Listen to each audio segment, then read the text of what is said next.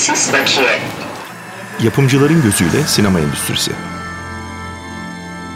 Yetersiz Bakiye hoş geldiniz. Ben Yamaç Okur. Ben de Serkan Çakarer.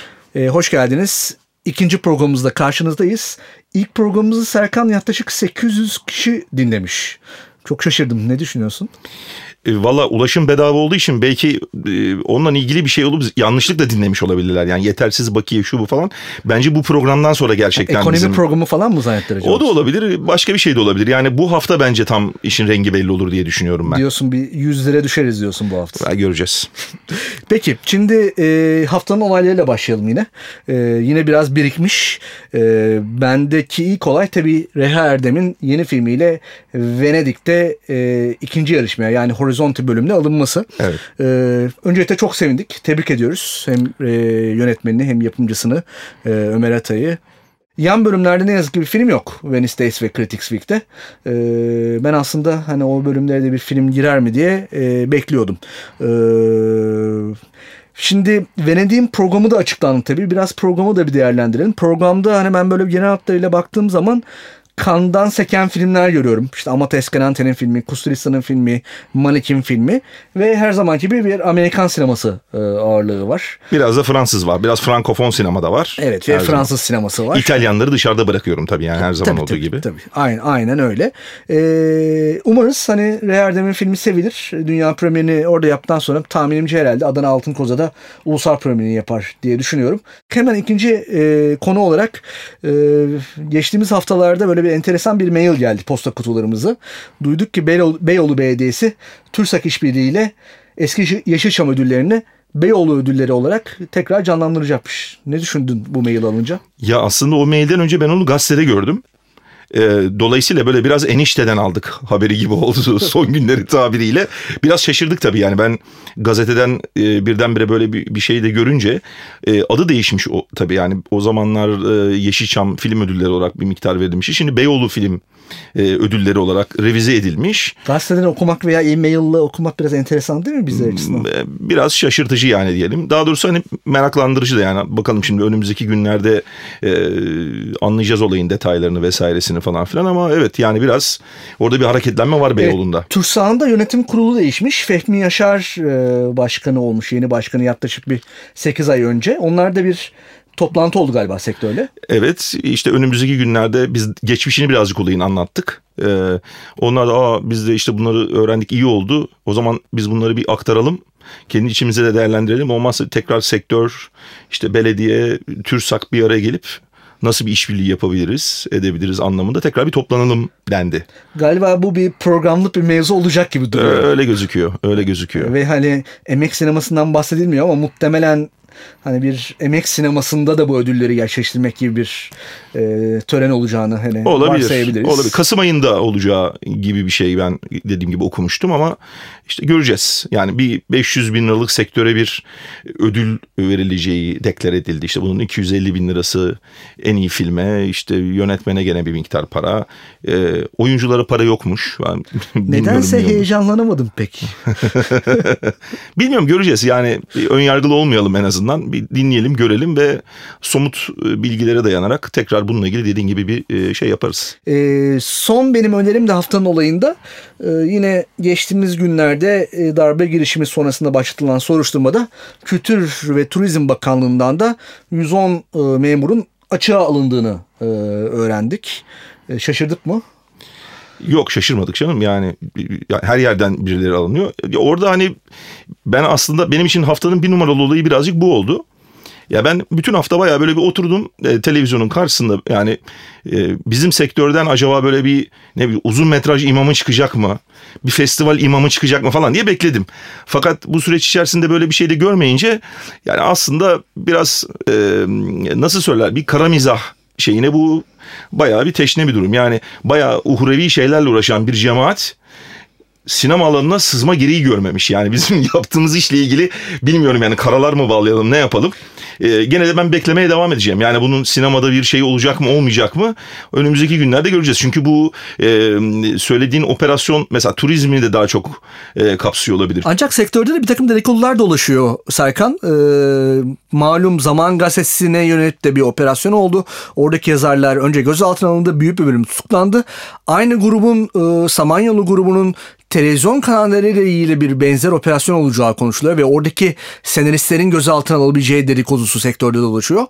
Umarım olmaz. Ziya e, sektörün eğer böyle bir gözaltı süreci olursa herhalde senaristlerin sektöre iş yapan senaristlerin e, 1 bölü 4'ü falan içeri alınır. İnşallah olmaz böyle bir şey. O zaman bu haftaki konumuza gelelim istersen. Bu haftaki konumuz geçtiğimiz hafta da söylemiştik biraz finansman olaylarına girelim diye. Belki böyle bir ikinci e, bir program için böyle bir teknik mevzu gelebilir dinleyiciler ama bizler için önemli olan, biz yapımcılar için önemli olan mevzu. Öğremaj meselesi yani Avrupa e, sinema yapım desteği fonu. Ee, Euromaj Türkiye 1990'dan bu yana Euromaj'ın üyesi. En eski üyelerinden bir tanesi benim bildiğim kadarıyla Fransa mesela 1988'den bu yana üye. Dolayısıyla Türkiye aslında baştan bu yana e, daimi üyelerden bir tanesi. Şu anda yaklaşık 50'ye yakın üyesi var Euromaj'ın. Ee, nasıl bir sistemle ilerliyor? Ee, her üye her yıl belli bir oranda bir finans bir destekte bulunuyor Avrupa Konseyi'ne. Türkiye'nin bildiğimiz kadarıyla 1 milyon avroluk bir taahhütü var her yıl Avrupa Konseyi'ne verdiği ve bütün bu ülkelerden verilen destekler yılda 4 toplantıyla e, yapım desteği olarak yapımcılara geri veriliyor. Fakat tabii e, Türkiye'de işte e, sık sık programlara konuşacağımız gibi yapımcı kuşağı olmadığı için ve genelde yönetmen yapımcılar egemen olduğu için ciddi bir sıkıntı var. İşin hem başvurular tarafında hem de temsilcilik tarafında. Ee, işte bizim en azından benim kendi yapımcılık tarihimde 3 tane e, temsilci gördüm. Ee, Faruk Günaltay, e, Ahmet Boyacıoğlu ve şu anda da Mehmet Demiran. E, hepsi de e, aslında anladığım kadarıyla gönüllü olarak yapmışlar. E, bununla ilgili biraz konuşacağız seninle. E, onun dışında hesap kapatmalarda ve finansman modeli ilgili ciddi sıkıntılar var. Biraz bunları konuşalım. Biraz röportajlar da aldık. E, onları da böyle bir araya katacağız. Ama öncelikle biraz sen de öğremaca projelerine gittin. Destekler aldın. Hani sen bir yapımcı olarak şu andaki mevcut durumu nasıl görüyorsun öğremacda?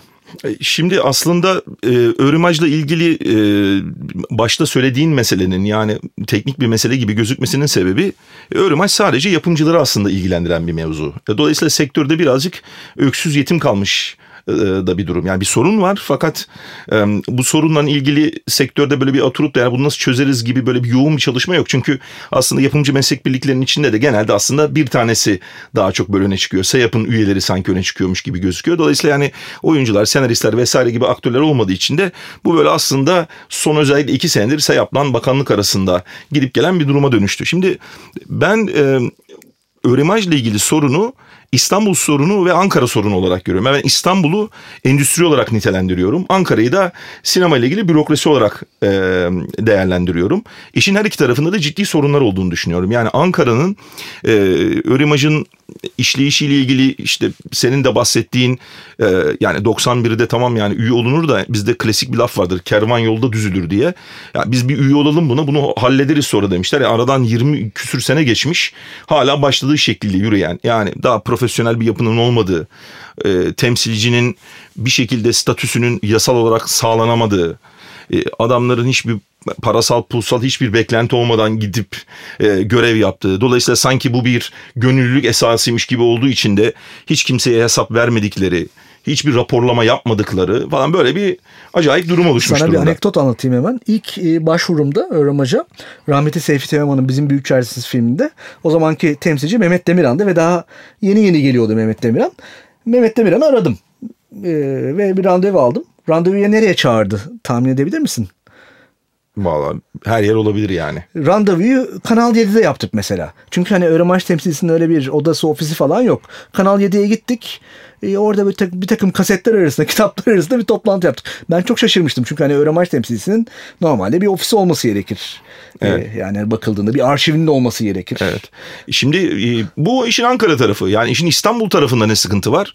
Yani bunun e, aslında bir ortak yapım fonu olduğu, Dolayısıyla aslında ya böyle bir başvuruyla sanki bizim Kültür Bakanlığı gibi değil aslında bunun bir bir takım ortak yapımcılarla yapılan projelere sağlanan bir destek olduğu, bunun ciddi anlamda mesai gerektiren, sadece başvuru aşamasında değil başvurudan sonra bir sürü raporlama gerektiren şu bu mesele olduğu e, bunlar hiçbiri hani e, hala algılanamadı. Hala bizde örimaj yani sokakta yürürken ya ben bir örimaj ortağı arıyorum falan diye laflar duyuyoruz mesela. Yani şimdi İstanbul tarafı da işin e, komik. Yani zannediyorlar ki mesela oradaki adamlar Türkiye'yi bilmiyorlar. Buradan bir takım bir sürü saçma sapan kağıtlar gidiyor. E, şimdi tabii burada ben yapımcıları sadece suçlamıyorum. Yani bizim sistemimiz Türkiye'deki maalesef tabii yani ne kadar işte tartışacağız bunları önümüzdeki programlarda. Ortak yapımla ilgili sorunlar şunlar bunlar var ama yani bu anlamda da hani sektörde ben o anlamda çok böyle hani e, bu süreçte yani Ankara tamam yerinde sayıyor da hani sektörde çok böyle hani e, Ankara'nın ötesine geçmiş bir İstanbul'dan çok ben bahsedemiyorum mesela o anlamda. Hatta öğrenmaj başvurusu deyince akla şey geliyor değil mi? Dosya hazırlama geliyor. Sanki böyle Tabii. işin asas özü dosya hazırlama falan gibi düşünüyor. Öğrenmaj dosyasını para karşılığı hazırlayan servis veren şirketler vardı yani. Hani işte, Kişiler vardı. Hala da vardır yani bu evet. Ben çok şaşırırdım. Mesela ne yapıyor onlar? Yani İngilizce çevirilerini yapıyor. Bir takım finansman kaynaklarını buluyorlar yurt dışından.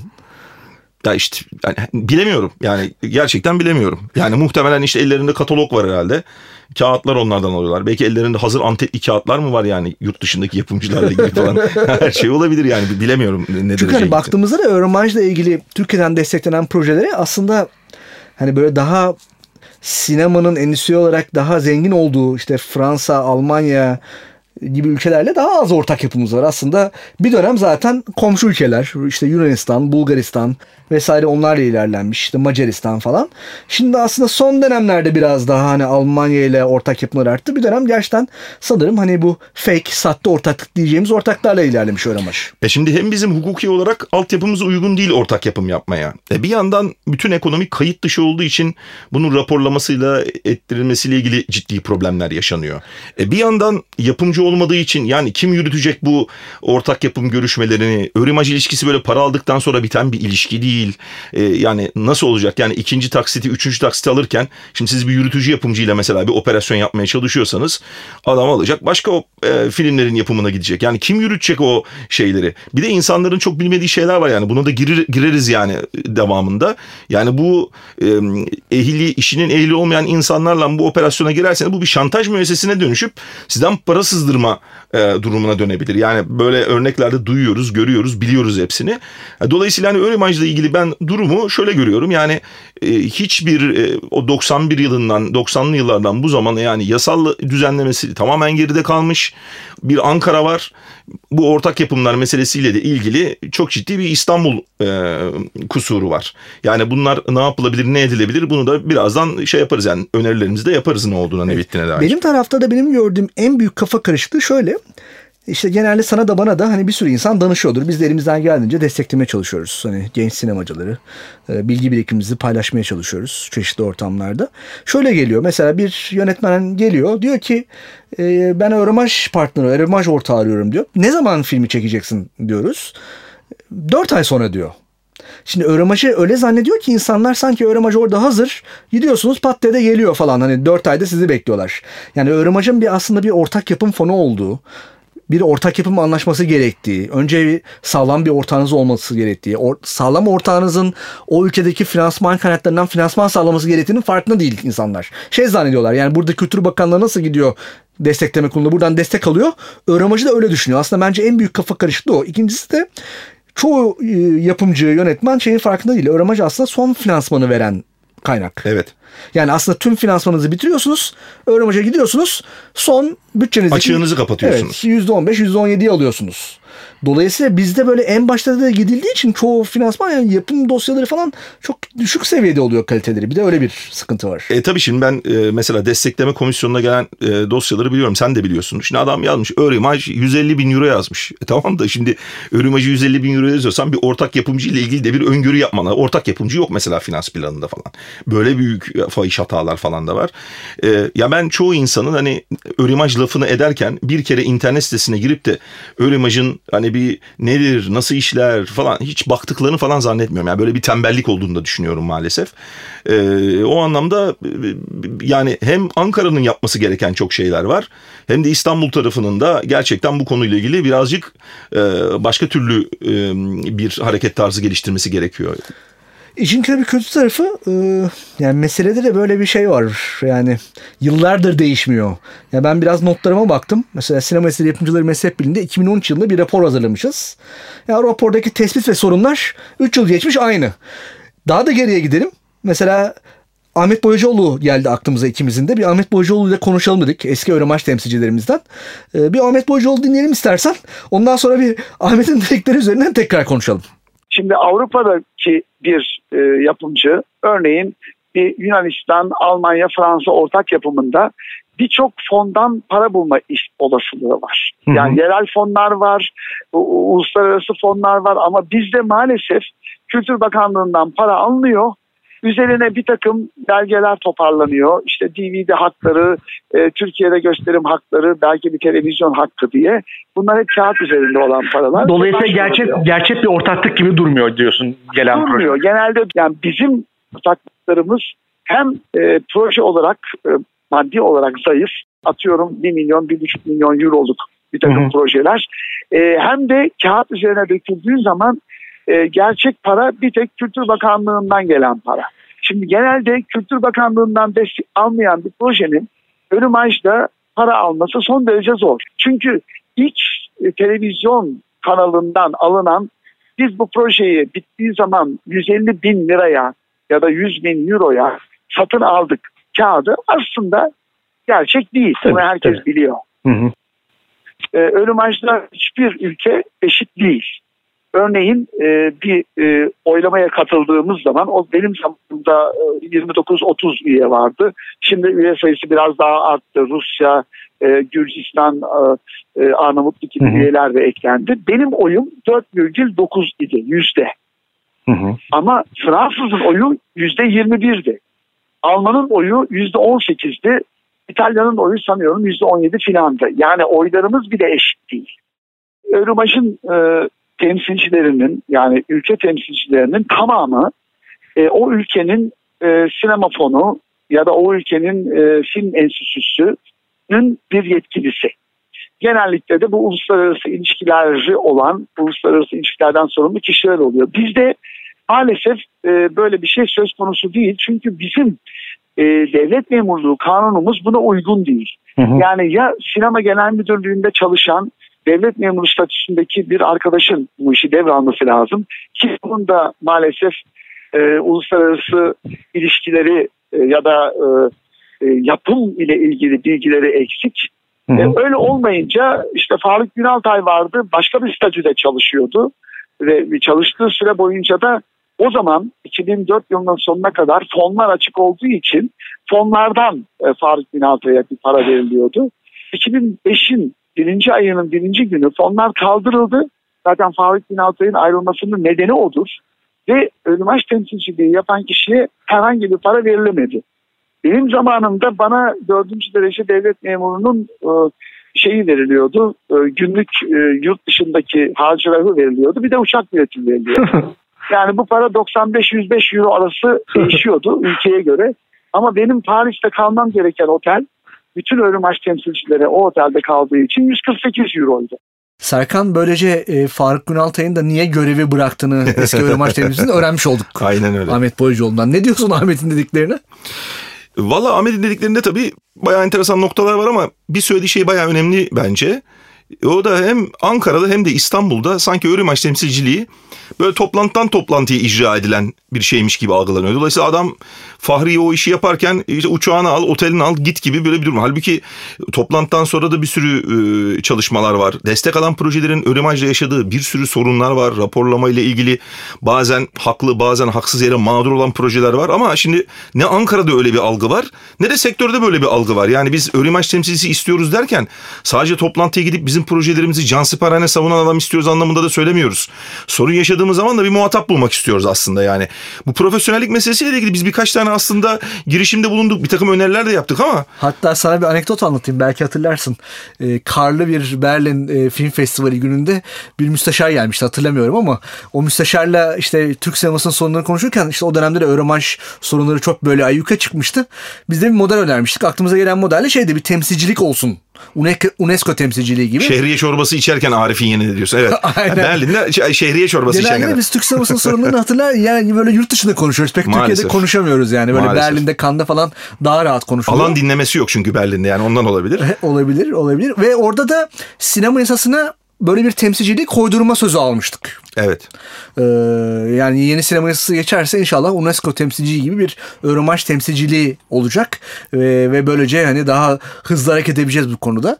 Ee, ama yani gerçekten Ahmet'in dedikleri arasında çok vahim noktalar var. Mesela vahim noktalardan bir tanesi şu sinema genel müdürlüğü ile temsilci arasında bir iletişim yok. Hatta ben çok şaşırmıştım. Yani biz sinema eseri yapımcıları mezhepliğinde yönetim kurulu görev aldığımızda Mehmet Demirhan vardı. Mehmet Demirhan'la Mesut Cemerkul sinema genel müdürü Tanışmıyorlardı. tanışmıyorlardı. Yani Aynen çok öyle. garibime gitmişti mesela. Ben hatta bu e, süreç yani bu ne zaman yasa çıkacağı bilmez ömrümüz yetmeyebilir diye ya bari bu adamı bir danışman statüsü yapın. Ya maaş alsın oradan dedik. Oğlum dediler ya bakanın 40 tane danışmanı var. Mehmet'e sıra mı gelir dediler. Yani onun için yani orada da biz tıkandık. Şu anda maalesef o profesyonellik meselesi durduğu gibi duruyor orada yani. Aynen. İstiyorsan biraz da yapımcıları dinleyelim. İki tane röportaj aldık. Bir tanesi e, Türk yapımcılarından, Euromarj'dan en fazla destek almış yapımcılardan bir tanesi Zeynep Özbatur Otakan. O düşüncelerini bizimle paylaşacak. Hemen kesmeden ardından da son e, Euromarj toplantısı biraz Türk sineması açısından ne yazık ki sorunlu geçti. 6 tane Türk filmi vardı ve hiç kimse destek alamadı.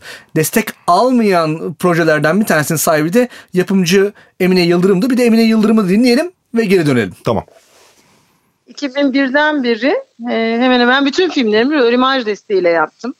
Öncelikle söyleyeyim o desteği çok önemsiyorum çünkü eğer Örimaj olmasa o filmlerin hiçbirini e, yapamazdım. Çok önemli bir destek oldu. Ancak e, uygulamaya gelip destek alındıktan e, sonra ki aşamalarda e, ister istemez ilk aşamada değil ama devamındaki aşamalarda bir takım e, sıkıntılar yaşanabiliyor. Bu sıkıntılar Örimaj'ın yarattığı e, sıkıntılar değil aslında Türkiye'deki sistemin e, en başta sinema yasasının e, hala e, hali hazırda bekliyoruz biliyorsun. Evet aynı Ee, zamanda aslında finansman modeliyle ilgili değil mi? Biraz Türkiye'deki Tabii finansman modeliyle. Finansman evet. Tamamen Türkiye'deki finansman modeliyle. Diğer Avrupa ülkelerinde bu kamu fonu yani devletin verdiği destek hep örimaj toplantılarıyla e, eş zamanlı olarak organize ediliyor. Yönetmenin aynı zamanda yapımcılık yapması e, çok e, tercih edilen, sevilen bir durum değil. Ama Türkiye özelinde bu mecburen böyle gerçekleşmek zorunda oluyor. Çünkü e, hep konuştuğumuz yapımcılık e, para vermek değildir. Yapımcılık stratejik ve yaratıcı bir meslektir Hı hı. kavramı hala tam oturabilmiş değil Türkiye'de. Bu nedenle de e, yönetmenin ve yapımcının profesyonel olarak işlerini yaptığı ortaklıklar özellikle bağımsız sinemada çok fazla görülemiyor.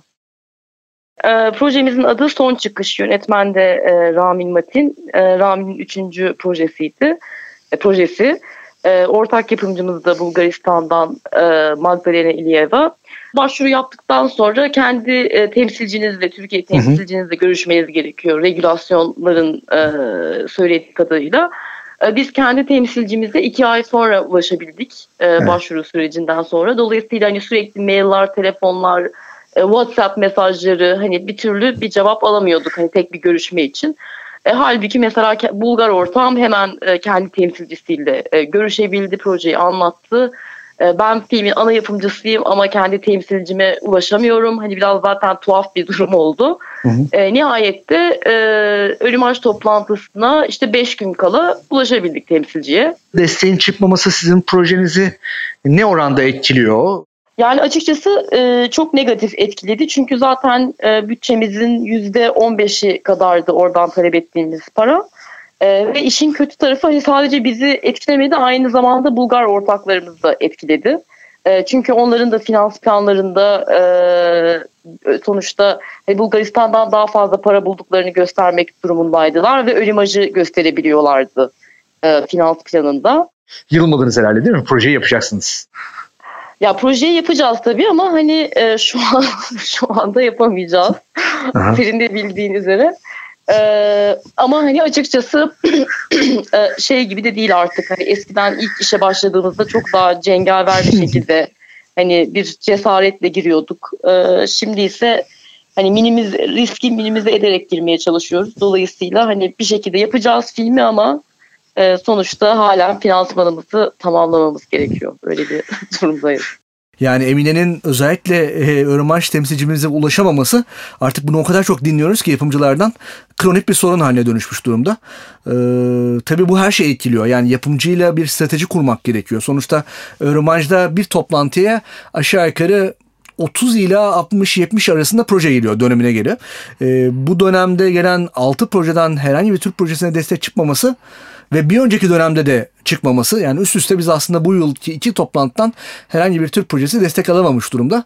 Ee, olayın vahametini arttırıyor.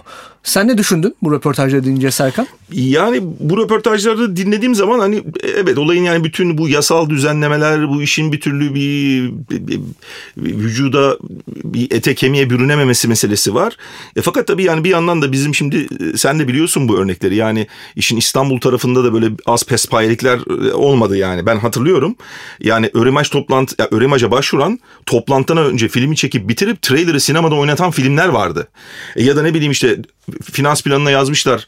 İşte demin konuşulduğu gibi o kağıtların biz fake olduğunu biliyor zaten Örimaj diyorlar ya. ya 400 bin lirayı elden aldım diye tek böyle bir A4 kağıdına e, yazı hiçbir banka hareketi olmadan böyle Örimaj'a götürüp e, veren böyle yapımcılar vardı ve bu tabii nasıl bir durum ortaya çıkıyor böyle olduğu zaman? Birincisi şu oluyor. Buradaki şeye çok zarar veriyor bu. Yani Örimaj'la bizim ilişkilerimize zarar veriyor. Örimaj bütün takdir haklarını Türk yapımcının aleyhine kullanmaya başlıyor. İki, e, artık Türkiye'de 12-13 film üretilmiyor. Çok film üretiliyor. Örimaj'a da bir sürü film başvuruyor. E, dolayısıyla yapımcılar arasındaki rekabeti de etkileyen bir durum bu. Ya haksız rekabet sağlayan bir durum bu. E, dolayısıyla bu tip garipliklerin de ortadan bence kalkması lazım. Ee, birazcık e, işin bu tarafı da var. Yani onu da ben mutlaka söylemek istedim. Tabii. Aslında herkes her şeyin farkında aslında. Hem Türk yapımcılar hem de Öğrenmac'dakiler ama sanki böyle birbirimize dokunmuyor gibi bir hava var. Ama e, ciddi bir değişiklik e, isteniyor. Yani şeyi çok iyi hatırlıyorum. Roberto Olla iki sene önce buraya geldiğinde toplantıda şey demişti. Biz artık yönetmen yapımcı görmek istemiyoruz karşımızda. Yapımcı görmek istiyoruz demişti. Biz de demiştik ki ya biz artık film yapamıyoruz yapımcı olarak. Dolayısıyla ister istemez size yönetmen yapımcı yiyecek. Ve tabii destekler devam etti. Ve o projeler de destek aldıktan sonra bitmiyor. Yani bu işin Öğrenmaj Bakanlık Destekleme Kurulu'ndaki destekler gibi değil. İkinci ve üçüncü ayağında destekler alınırken ciddi bir e, kağıt yükü var. Ve gerçekten mesela finansman planınıza bir televizyon yazdığınız zaman o televizyonlar o paranın alındığına dair dekon sunmanız gerekiyor. E, yapımcıların da çoğu yönetmenlerin bunun farkında değil. Yani bize öyle çıktı. Aa ne güzel falan diye düşünüyorlar. Halbuki ciddi bir sorun var. Onun dışında da tabii biraz da e, biz Türkler hep hayatın kendi eksenimiz etrafında döndüğünüzü düşünüyoruz. Halbuki öyle değil. Öğrenmacılara çok ciddi değişiklikler var son yıllarda. E tabi. Yeni ülkeler katılıyor. İşte Kanada katılacak yakın zamanda. Birdenbire Kanada gibi büyük bir ülke geliyor. Böyle gelişmiş bir sanayi. Yani dolayısıyla Türklere ayrılan proje sayısı azalacak. Yine Avrupa Sinematografik Ortak Yapım Anlaşması'nda bir değişiklik söz konusu. İki yıldır bu tartışılıyor Avrupa sinema çevrelerinde. Yani artık yani bu işte... ilk 18'e girmemiz zorlaşacak artık diyorsun öyle gözüküyor. Giderek zorlaşıyor. Yani pek öyle baskette Lig'deki Euroleague'deki falan gibi bir durum olmayacak. Ee, ben hani giderek aslında sorunun bu kronikleşen sorunun artık çözümlenemeyen bir hale geleceğini düşünüyorum. Ya da idare edilemeyecek e, e, bir duruma geliyor. Gel, Yönetilemeyecek bir duruma. Geldi aslında çünkü hani şöyle baktığım zaman mesela ben de Örümaj'dan epey bir destek almış bir yapımcıyım. Mesela ben kendi hikayemi anlattığım zaman her proje desteğini farklı yapım şirketiyle Türkiye'den alıyorum. Çünkü Türkiye'de bir yapım şirketi bir defa destek aldığı zaman tekrar destek alması 4-5 yılı buluyor. Bu yüzden işte yönetmenler bir yapım şirketi kuruyor. Öğrenmacıda o yapım şirketi de oluyor benim şirketimin dışında. Bu yüzden Öğrenmacıda böyle bir sürü öyle bir ortak yapımcılar durumu oluşuyor. Bunlar tabii kapatırken hep sorun haline dönüşüyor. Ee, giderek sorun hani kronikleşiyor bence. Ee, bundan sonrasında da ben çok ümitkar değilim. Yani sinema yasasının kısa vadede çıkacağını düşünen bir kişi değilim. Ee, Öğrenmaç temsilciliği sorunu da yıllardır çözülmedi. Yine çözülmeyecek. E, Mehmet Demirhan'dan da aslında çok ciddi şu andaki temsilcimizden de şikayetler dinliyoruz. Kendince onun da haklılıkları olabilir ama yani ama bu işin böyle yürütülemeyeceğini ben düşünüyorum artık. Yani burada da bir kararlar vermek gerekiyor. Çünkü yani temsilciye ulaşılamaması gibi bir durum sektörün kabul edeceği, sindireceği bir şey değil. Yani o iletişimin her zaman açık durması gerekiyor. Ben böyle düşünüyorum. Aynen, aynen. Öremaca gider misin mesela yine yeni projende? Bir de öyle şeyler de mesela ben artık Öramac'dan sıkkım sıyrıldı. Bir daha gitme, gitmeyeceğim, başvurmayacağım diyen yapımcılar da duyuyorum. Şimdi ile ilgili şöyle kritik bir nokta var. Bu teknik detayı söyleyeyim ben. En son cümlemde o. Şimdi Örimaj'ın şöyle bir kritik durumu var. Ee, Örimaj parası net Türkiye'de harcanabilecek bir para. Şimdi Türkiye'de bilinmeyen noktalardan biri ya falanca Almanya'dan para bulmuş filanca Fransa'dan. Bu paraların hiçbiri Türkiye'ye direkt nakit olarak getirilecek paralar değil. Öte yandan Urimaş Türkiye'ye nakit olarak Türk yapımcının payı hatta yabancı yapımcılarınızla yaptığınız anlaşmaya göre Türkiye'ye getirilebilecek bir para. Dolayısıyla bu bu paranın bu durumu bunu çok değerli kılıyor. Bu bütçeye bunun on beş olması meselesi matematik bir mesele.